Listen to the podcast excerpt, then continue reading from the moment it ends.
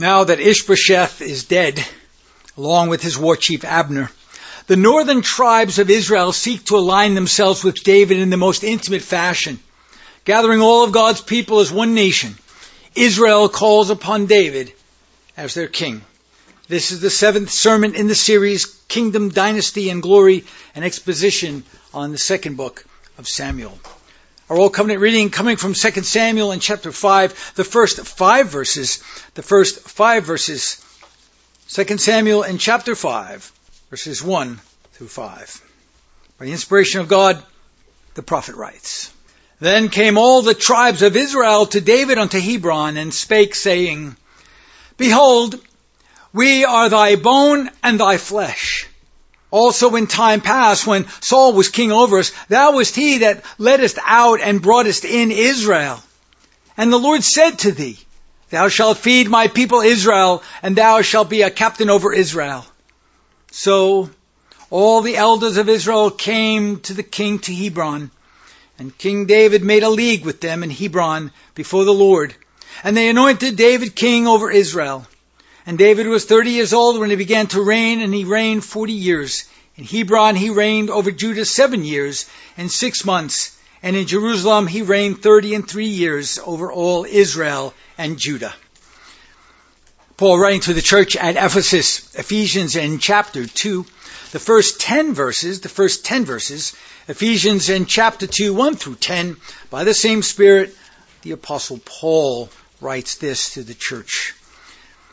And you hath he quickened who were dead in trespasses and sins, wherein in time past ye walked according to the course of this world, according to the prince of the power of the air, the spirit that now worketh in the children of disobedience, among whom also we all had our conversation in time past, in the lusts of our flesh, fulfilling the desires of the flesh and of the mind, and were by nature the children of wrath, even as others.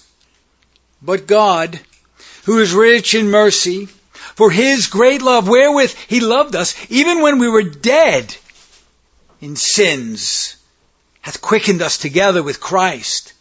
By grace ye are saved, and hath raised us up together, and made us sit together in heavenly places in Christ Jesus, that in the ages to come he might show the exceeding riches of his grace and his kindness toward us through Jesus Christ. For by grace are ye saved through faith, and that not of yourselves, it is the gift of God, not of works, lest any man should boast. For we are his workmanship, created in Christ Jesus unto good works, which God hath before ordained that we should walk in them. Thus far is the reading of God's most holy, inerrant, and finally authoritative word. The grass withers, the flower thereof fades away, but God's word stands before us today, and the gospel is preached through it. Now that Ishbosheth is dead, the ten tribes of Israel, the ten tribes of the Israeli nation now finally, openly and publicly recognize the legitimacy of David's anointing and gather themselves together in order to pledge their allegiance to him and his royal position as lawgiver, judge, and king. Note the phraseology that the scripture uses to describe this historical event in verse 1. Then came all the tribes of Israel to David unto Hebron and spake saying, now note this, behold, we are now thy bone and thy flesh. Reverend Thomas Scott gives this overview of the situation. He says, when Abner and Ishbosheth were dead, the tribes of Israel were left as sheep without a shepherd. They had no inclination to set up another of Saul's family in opposition to David, and having observed the prosperous state of Judah under his government, they began to entertain higher and more honorable thoughts of him. Of their own accord, therefore, they appealed to him by their elders to take the government upon him.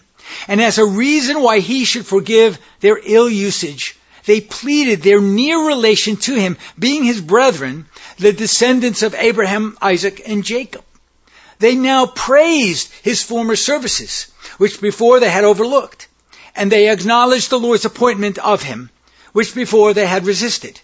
They therefore desired to put themselves under his protection and hoped that he would rule over them in tenderness and equity for their safety and comfort as a shepherd feeds his flock, as well as that he would lead them forth to victory over their enemies. Well, consider some of the details of the language used to forge this alliance. First, all of the tribes of Israel gather together and come to David as one nation. And now this implies that there was a unanimous agreement among the elders of the people and the people themselves to approach David with their pledge of fidelity. Everyone, in other words, an incredible event. Everyone now is in agreement. When at one point in the history of Israel, they were in disagreement, or perhaps they were in agreement against David. Now they're in agreement for David. We read nowhere, anywhere in Scripture, we read nowhere in Scripture of any contention whatsoever, which causes us to infer that everyone was unanimously at this point on board with their decision. And so, they are gathered together to the king of Israel. You could, you could probably say that they finally, they finally saw the light. Secondly, they gather where David was at Hebron. Note that they do not ask David to come to them, but rather they take the initiative and they go together. They are gathered together at a place where David is in Hebron in order to be under his authority and protection. Now throughout scripture, Hebron symbolizes a very, very significant place, a very sacred place. It is often a place where victory is accomplished, as in the days of Joshua when he fought against the pagan kings, conquering them in the strength of the Lord. Hebron was also where Samson, if you remember, where Samson brought the city gates of the Philistines after he tore them from their hinges in order to totally frustrate the Philistine plan to capture him. That was in Hebron. In the case of Abraham, he built an altar at Hebron after his visitation by God on the plains of Mamre. David too was very familiar with this sacred place of Hebron, for it was at that place where he seemed most comfortable when he was hiding from Saul in 1 Samuel chapter chapter 30. Now the name Hebron literally means the place of association or the place of a place where one gathers together, the place of association. It comes from the Hebrew root word to form a society, or more precisely, Hebron means, as far as the root word is concerned, where a place of fellowship exists. So it's very significant that this is where they're meeting David in, in a time of fellowship to form an association, to form a society. And it is at Hebron where this reestablishment of the people of God take place, which is symbolically a very victorious event.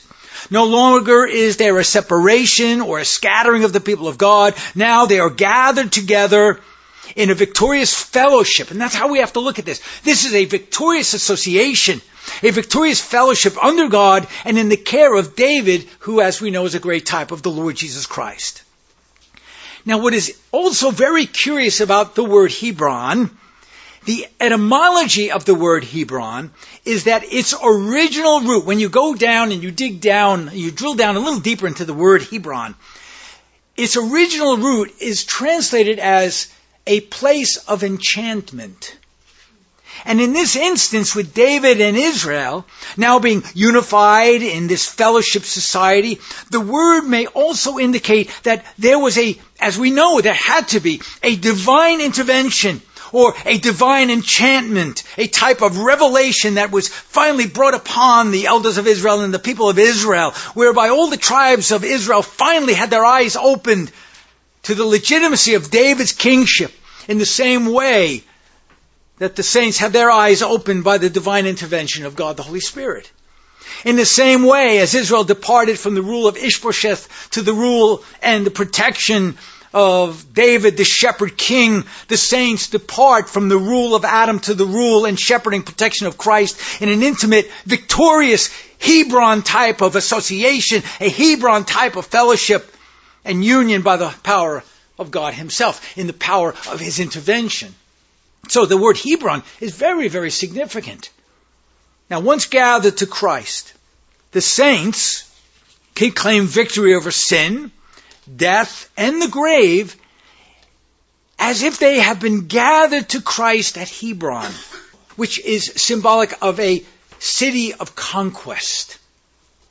Third, note the curious language of the tribes. Very conspicuous. Behold, open your eyes, David. Behold, we are thy bone and thy flesh. That language is the most intimate language that could ever be uttered, and it is reminiscent of what Adam said of Eve in Eden. And Adam said, This is now bone of my bones. God presents his bride, Eve, to Adam. And upon gazing upon her, seeing her in her great beauty, without sin, without the corruption of the flesh, Adam looks at her as he too is in his pristine form. He sees her and he exclaims, almost in, in wonderment, This is now bone of my bone and flesh of my flesh. She shall be called woman because she was taken out of man. The most intimate language. Now to understand the gospel significance of this language, not only with Adam and Eve, but with David and Israel, as they are united as one, to understand such a significance. Paul explains how the marriage union is synonymous with the union which the Christ has with his church. Notice Ephesians 5:23 and following. For the husband is the head of the wife, even as Christ is the head of the church, and he is the savior of the body. Therefore, as the church is subject unto Christ, so let the wives be to their own husbands in everything. Husbands, love your wives, even as Christ also loved the church and gave himself for it, that he might sanctify and cleanse it with the washing of water by the word, that he might present it to himself a glorious church not having spot or wrinkle or any such thing, but that it should be holy and without blemish. So ought men to love their wives as their own bodies. He that loveth his own wife loveth himself. For no man ever hath hated his own flesh, but nourishes and cherishes it, even as the Lord the church. For we are members of his body, of his flesh, and of his bones. This is the great mystery, this intimacy. Israel's confederation with David anticipates the intimacy of the union that the people of God have with the Christ. This union is the most intimate union imaginable, which has far reaching implications. Now think of this, think of this. We are bone and flesh of the Christ of God. First, this union, this intimacy, this association, this fellowship, if you will, this victorious fellowship of conquest is initiated by God. We didn't do it. We didn't initiate salvation. We didn't initiate this. Israel did not initiate this. It was the enchantment of the Spirit. It was God who initiates this upon the elders of Israel and Israel itself. So this union is initiated by God. Note how there was a change of affiliation where the tribes of Israel shifted from their allegiance to Saul and Ishbosheth to David. They were actually saying that we will no longer trust the man Saul, nor his policies, nor longer will we trust the weakness of Ishbosheth and his weak policies, but we will trust David. So this shift of alliances, of allegiances, speak of that Israel is now trusting. They have confidence in David, uh, even as the church has confidence trusting in Christ. And this can only be attributed to the work of God upon the people of God. Secondly, the terminology bone and flesh points to a marriage union where two become one, unification, as within the marriage union between Christ and his church. David and Israel are now, by this testimony, David and Israel are now yoked in an indestructible union where David is the head and Israel is the body. Thirdly, not only is there the marriage implication, whereby two are yoked as one, but the idea also implies regeneration. The idea of becoming another's bone and flesh signifies an irreversible transformation. We see this in the vision of the dry bones in Ezekiel chapter 37. Note Ezekiel 37, 1 and following, a lengthy reading. Listen carefully. The hand of the Lord was upon me and carried me. Notice who is doing the work here. It's God is intervening. It's His intervention. The hand of the Lord was upon me and carried me out in the Spirit of the Lord and set me down in the midst of the valley which was full of bones and caused me to pass by them round about and behold, there were very many in the open valley and lo, they were very dry, no water, no life. And he said unto me, Son of man, can these bones live? And I answered, O Lord God, thou knowest. Again he said unto me, Prophesy unto these bones, and say unto them, O ye dry bones, hear the word of the Lord. Thus saith the Lord God unto these bones, Behold, I will cause breath to enter into you, and ye shall have noticed he is intervening. Without the intervention of God at this point, the bones would remain dry, dead in the open valley. But God brings the breath, and that breath enters into them, and they live. Notice, Behold, I will cause breath to enter into you, and ye shall live. And I will lay sinews upon you, and will bring up flesh upon you, and cover you with skin, and put breath in you, and ye shall live, and ye shall know that I am Yahweh. So I prophesied as I was commanded, and as I prophesied, there was a noise, and behold, a shaking, and the bones came together. Note the phrase, bone to his bone. And when I beheld, lo, the sinews and the flesh came up upon them, and the skin covered them above. But there was no breath in them. Then said he unto me, Prophesy unto the wind. Prophesy, son of man, and say to the wind, Thus saith the Lord God. Thus saith Adonai Yahweh. Come from the four winds, O breath, and breathe upon these slain that they may live. They were slain because of the fall. So I prophesied as he commanded me. And the breath came into them and they lived and stood up on their feet an exceeding great army. Then he said unto me, Son of man, these bones are the whole house of Israel. Behold, they say our bones are dried and our hope is lost. We are cut off for our parts. Therefore prophesy and say unto them, Thus saith the Lord God, Behold, O my people, I will open your graves and cause you to come out of your graves and bring you into the land of Israel. And when Jesus Christ rose again from the dead, the graves were opened and the people showed themselves in the cities. But not literal graves, because they were in the graves of their sin and they were in their death throes. God opens up their graves and they come out of the graves and they go into the land of Israel as the people of God. And ye shall know that I am Yahweh when I have opened your graves, O my people, and brought you up out of your graves, and shall put my spirit in you, and ye shall live, and I shall place you in your own land. And then shall ye know that I, Yahweh, have spoken it and performed it, saith the Lord. An incredible testimony. In Adam, the elect are simply dried bones destitute, in the midst of a desert valley, in need of the new birth of regeneration, which is the living water of the living word made flesh. Verse 7 describes how these dry bones are joined together to his bone. Now, while it seems to indicate that these bones are joined one to another, it's actually stating that these dried bones are joined to the bones of God Himself, Christ Himself, indicating Christ's body now is in view, the whole house of Israel. Israel, by interpretation, is Prince of God. This union is then energized with life-giving energy by the Spirit of God, which sets them upon their feet to become the army of the living God. That's what we are. The army of the living God.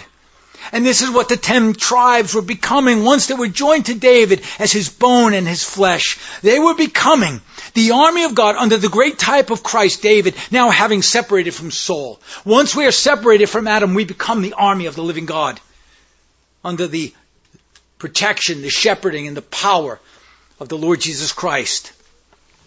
Fourth, this union also has a hierarchy undergirding it. The husband is the covenant head of the wife. This means that he is the responsible party to keep that marriage protected from outside invaders. It also means that the husband is to love his wife by nourishing and cherishing her, and the wife is to reverence her husband by her piety and devotion to God. The idea here is that as the covenant head, the husband is to assist the wife so that she becomes mature in the faith. Through the regeneration and the intimacy of their union, Christ as the head, as the husband, strengthens the bride, the church, to become the diligent, virtuous wife of Proverbs chapter 31. So the testimony then of the people of God, the testimony of the virtuous woman, the virtuous church, the virtuous bride, is just that. She's virtuous and she's diligent. Not slothful, but diligent in her business. And what is her business? It's Christ's business. As Christ said, my business is to do the will of God. The will of God, my will is to do God's will, my business is to do God's will. That is our business. That is essentially our business. So through the regeneration and the union, that intimate union of the church with Christ, Christ strengthens her to become that diligent, virtuous wife of Proverbs 31. That's what Christ does. That's what he's promised to do. So if we are not the virtuous, diligent bride, then what are we? Christ also protects and nourishes his bride so that she grows in grace, so that she grows in knowledge, in piety, in devotion, in obedience, in boldness, in action.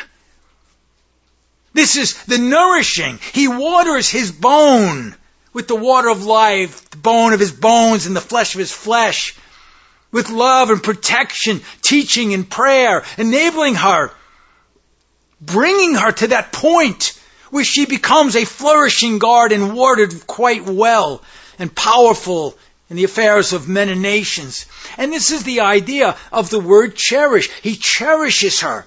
In other words, he fosters or enriches her so that she can become the best that she can be. Is the Spirit working in you to become the best that you can be for the glory of God and for the kingdom of God? That's the question we have to ask ourselves. The husband is also to provide everything for his wife so that she can excel in her gifts for the training of her children and for the ultimate glory of God and His kingdom? Are you excelling in your gifts for the kingdom's glory? Now these are hard questions, but these are questions we must ask ourselves. That is what true examination is all about. Now that's exactly what Adam failed to do. He didn't nourish Eve, he didn't cherish her. Not only did Adam fail to protect, nourish, and cherish Eve, by his failure, he subjected her to deception. And this is why Paul states that it was not Adam that was deceived, but Eve. Notice what he says. 1 Timothy 2.14, and Adam was not deceived, but the woman being deceived was in the transgression. So by not executing his duty as husband, you might say that Adam was a deceiver by yoking the ten tribes of Israel with David, they were obliging him to protect, nourish, and care for them by administering justice and providing security. David was going to be their husbandman. David was going to be their father. David was to structure his kingdom in such a way that the people would live under a righteous social contract, patterned after the law of God and under the oversight of God in the same way that Adam was to cultivate the garden according to God's righteous law decree. Now, David's kingdom was to be a theonomic constitutional theocracy. A theonomic constitutional theocracy. In other words, it was to be a lawfully structured constitution under God's sovereign rule. So the question is this. What does a biblical government look like and can we call it a theocracy? If so, why? If not, why not? So let's ask these questions. But before we can answer questions, we have to define some terms. A theocracy is where God rules. He is the ultimate chief, supreme magistrate, king, lawgiver, and judge. Theocracy is actually a compound Greek word made up of two words meaning God's rule. Theocracy is the opposite of autocracy or self-rule.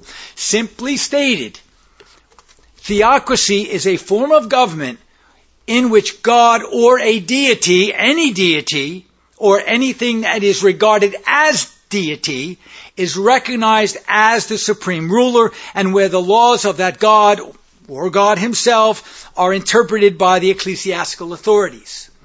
So when we speak of a theocracy, from a biblical perspective, we are referring to the God of the Christian Bible and not some other form of deity. But understand this, Every governing system is a theocracy where some notion of a higher God or deity rules, even if that God or deity is man and his, his corrupt laws.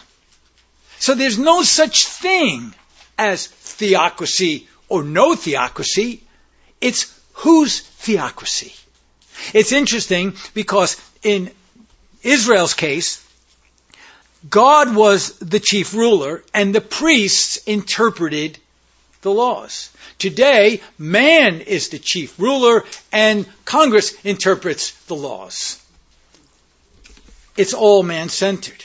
So it's never a matter of theocracy or no theocracy, it's always whose theocracy. David was to set up a theocratic kingdom where God, not man, and no idol, was the ultimate authority, and where God's law, His law, the theonomos, was the standard rule for the inhabitants of the realm.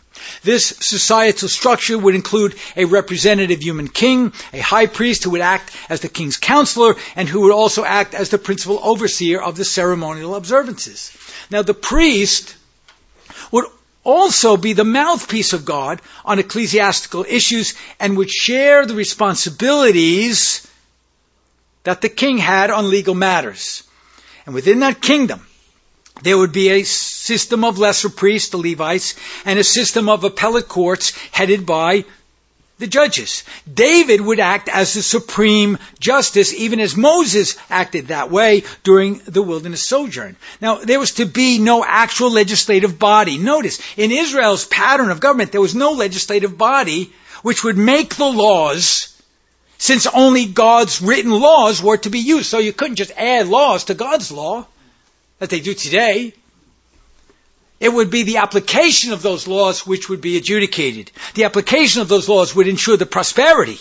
Notice, the application of God's laws alone ensure prosperity. So it would be the application of the law of God which would ensure the prosperity of the kingdom by enacting justice and mercy accordingly because all of God's laws are just and equitable. These laws were to be used since they were holy they were without any fault whatsoever in addition to ensuring that tyranny would be safeguarded against. By acknowledging God as the theocratic Lord, David's structure of government would not only honor God, but place David and his realm in a divine covenant relationship with God. Provided the nation kept its fidelity before God, it would be blessed. If it failed to obey and remain faithful, God promised. God promised, if you fail to remain faithful and obedient, I will bring you to ruin. Now, knowing the fidelity of David and being convinced that he was an honorable man, Israel joins with him as his bone and flesh in the most intimate union. Fourth, this union, this yoking, as I call it, resulted in intimate communion. Notice it just wasn't a union, now this communion. It resulted in an intimate communion, not just communion, not just communication, but an intimate communion with David, which presupposes a back and forth open relationship between the communicants. I want to stress that. A back and forth open relationship between those who are in communion. The Greek word used in scripture for this word communion is the word koinonia. It is translated as communion, fellowship, or communication. The word is used to signify an intense fellowship with God, but also with one another within the household of faith. It is this communication with God and with one another that sets the saints apart from the rest of the world. This idea of communion with God, it sets us apart from everyone else in the world.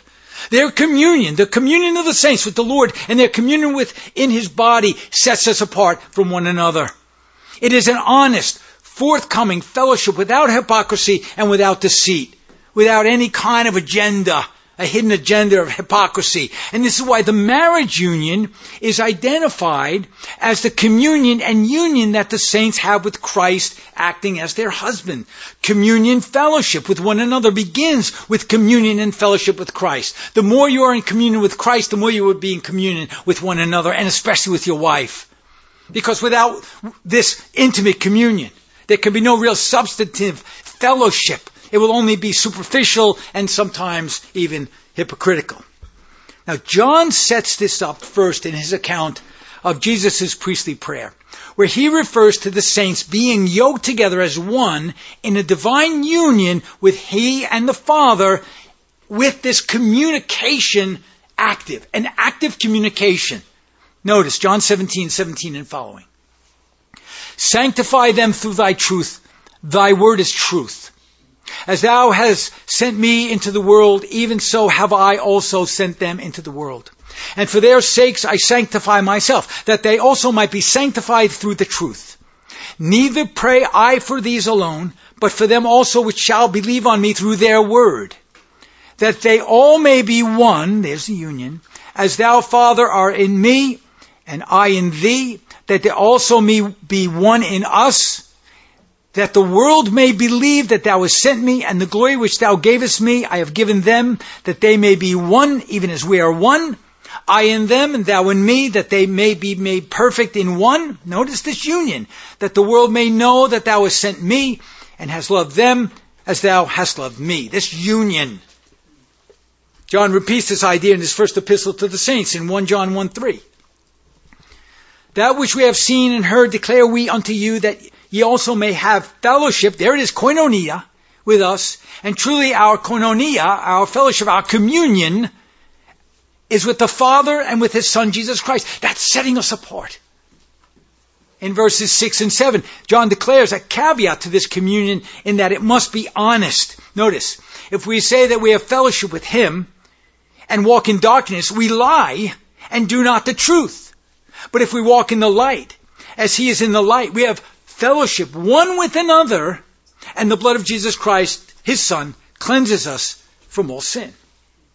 Now, the move to unify the 12 tribes of Israel under one king resulted in a dramatic shift in its power base among the nations. That's what happens when a person becomes saved, when the Church of Jesus Christ has true communion with Christ. The power base shifts from weak Adam to incredibly powerful Christ. Consider what happens when there is disunity. Remember, Israel was separated from Judah. There was disunity in the 12 tribes. So consider what happens when there is disunity or dysfunctionalism, when we are not galvanized to Christ. First of all, disunity causes weakness weakened body, a weakened body. Whenever there is infighting, whether it's within a church setting, national setting, a family setting, a community setting, a political setting, a marriage setting, or wherever antagonism between parties exists, there is weakness. I believe that's why the Church of Jesus Christ today is weak. And this is why within the marriage union, there must be an intense and constant communication between husband and wife, and that takes time, and that takes energy, it takes passion. You cannot be married and not have intimate communion. Because if there is no communion, if there is not that intimacy within that marriage, trouble will not only exist, but it already does exist. If you are not intimately connected with your wife, your husband, there already is trouble in paradise. Israel's union made them strong, especially since its king was a God honoring man who was by this time an experienced leader. While at one time there was division and disfellowship within the people of God between Israel and Judah, once they reestablished communion, once they reestablished that intimacy, that koinonia with David, their unity now made them strong. Secondly, disunity causes confusion. While Israel was at odds with Judah, there was confusion as to why was not the entire 12 tribes in harmony with one another? What was happening? Who was the rightful king? Was it David? Was it Ishbosheth? Was it Abner? What was God doing providentially? Which of the two groups were on God's side? Was it Israel? Was it Judah? So there were many questions as a result of the stress, the disunity between the two nations that should have been unified as one. So disunity causes confusion. America is confused. We in the Church of Jesus Christ are confused. Why are the churches out there embracing such wickedness? This confusion. But thirdly, Disunity causes fear. by being disunified, the divided nations remain fearful that their enemies might take advantage over their division and attack, especially when Ishbosheth, especially when Ishbosheth was at the helm, a weak king. The nation was ripe for invasion. Number four, finally, Disunity causes a nation to forget its purpose.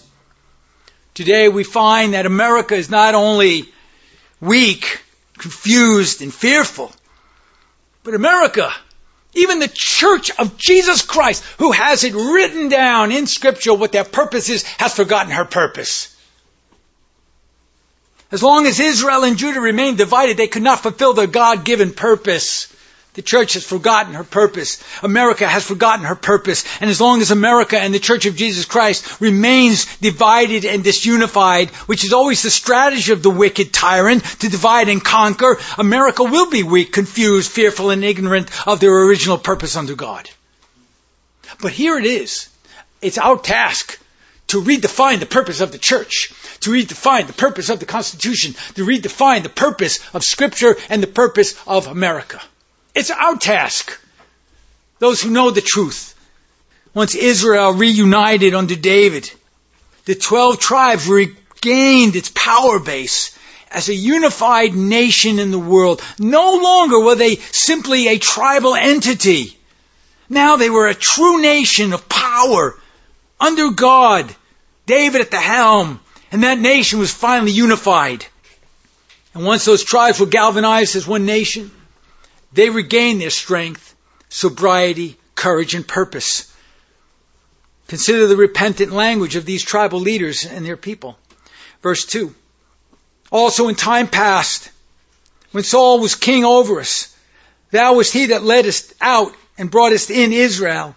And the Lord said to thee, Thou shalt feed my people Israel, and thou shalt be a captain over Israel. Now notice the confession. These men are confessing. They tell David that even while Saul was king, it was actually David that was their leader. They knew this intuitively.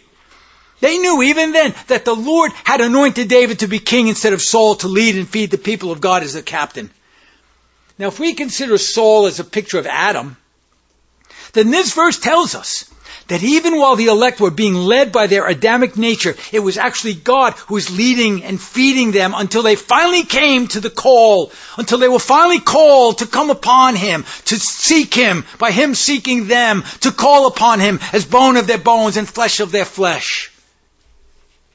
Consider the wording that these men use. They speak of a king feeding them. And this goes along with the idea of nourishing. But it's also, it also has a gospel significance as God's people, we are fed with the bread of life, which is what nourishes us to be able to navigate our lives with strength, courage, sobriety, and purpose.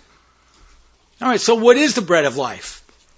When does it come to us? Well, when reading the Word of God, when hearing the Word of God, when singing the Word of God. So what does it entail? As it concerns a governing apparatus. What does the bread of life entail as it concerns a governing apparatus? Well, while the bread of life refers to Jesus and His Word as it relates to salvation, and as it refers to government, it has a varying identification.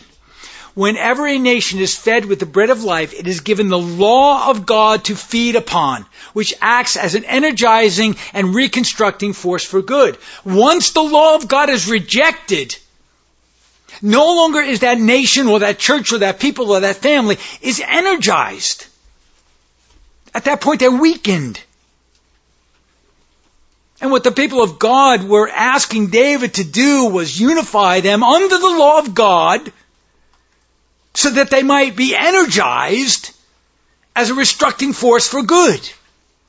They were asking David to apply God's law to the national structure if you remember, Saul did the exact opposite. Saul constantly violated God's law throughout his entire rule, which brought the nation into difficult times. Obviously, Israel finally had enough of Saul. I wish some Americans would have enough of their leaders and move on. And now that Ishbosheth was also dead, they looked to David as a deliverer, fully prepared to have him reign as king over them. Notice verse 3 of 2 Samuel 5. So all the elders of Israel came to the king to Hebron, and King David made a league with them in Hebron before the Lord, and they anointed David king over Israel. Now, even though David was the anointed of God, and actually anointed by the prophet Samuel, by choosing David as their king, Israel still had to anoint him ceremonially. And this solidified in a public fashion the communion between David and the ten tribes. And it yoked then Judah and Israel together, forming the entire nation of God, the twelve tribes of Israel. Finally, God recounts the duration of David's reign, which is quite curious. Notice, David was 30 years old when he began to reign, and he reigned 40 years. In Hebron, he reigned over Judah seven years and six months. And in Jerusalem, he reigned 30 and three years over all Israel and Judah. So it says that David ruled the nation uh, as a whole for a total of 40 years. At 20 years old, he began to reign, and at 57, his rule was turned over to his son Solomon. Now, if the numbers mean anything significant, and that's why God puts numbers in there, to show some significant gospel association. If the numbers mean anything significant in scripture, the number four, or in this case 40, has meaning. The number four is usually associated with universality, as in the four corners of the globe, the four winds of heaven, or even the four horsemen of Zechariah 6 and Revelation 6. The number 40 seems to speak in both a positive and a negative way. In the negative, we have the 40 days of Noah's flood, the 40 years of Israel's wilderness trial, the 40 days of the spies searching out Canaan, the 400 years between the testaments, and the 40 days of Jesus' temptation in the wilderness. These seem to indicate judgment or at least trials of some sort. On the other hand, in the positive sense, the number 40 seems to point to a period of peace and prosperity, as in the 40 years that the scripture states that the land had rest. The idea of rest after a conquest and after a righteous government is set up is in view when Jesus showed himself alive after the resurrection during the 40 day sojourn after his resurrection before his coronation at, and Pentecost. So we see that when Jesus resurrected, there was victory, and then there should be, when everyone's gathered together to Christ, there should have been a 40 year rest. But it's symbolized by the 40 days where Jesus shows himself alive before his coronation, his ascension, and Pentecost. Now, during that 40 days, Jesus' 40 days, which is intimately connected with the 40 days where the spies searched out the land of Canaan, which Joshua would conquer. Jesus too would spy out the land which he would conquer at Pentecost when by sending the Spirit he conquers the entire universe Again, the number four or the number 40. For it was at that time when Jesus empowered the saints at Pentecost, bringing them into union, an intimate union and an intimate communion with him as bone of his bones and flesh of his flesh. We then see David with his army of the 12 tribes intact, finally intact, at the nation of God, as the army of Christ, ready, at this point, ready to fulfill its dominion purpose under God. We will examine that next time when we return to the exposition of 2 Samuel. And this we shall do, God helping us unto the praise of the glory of his grace. Amen.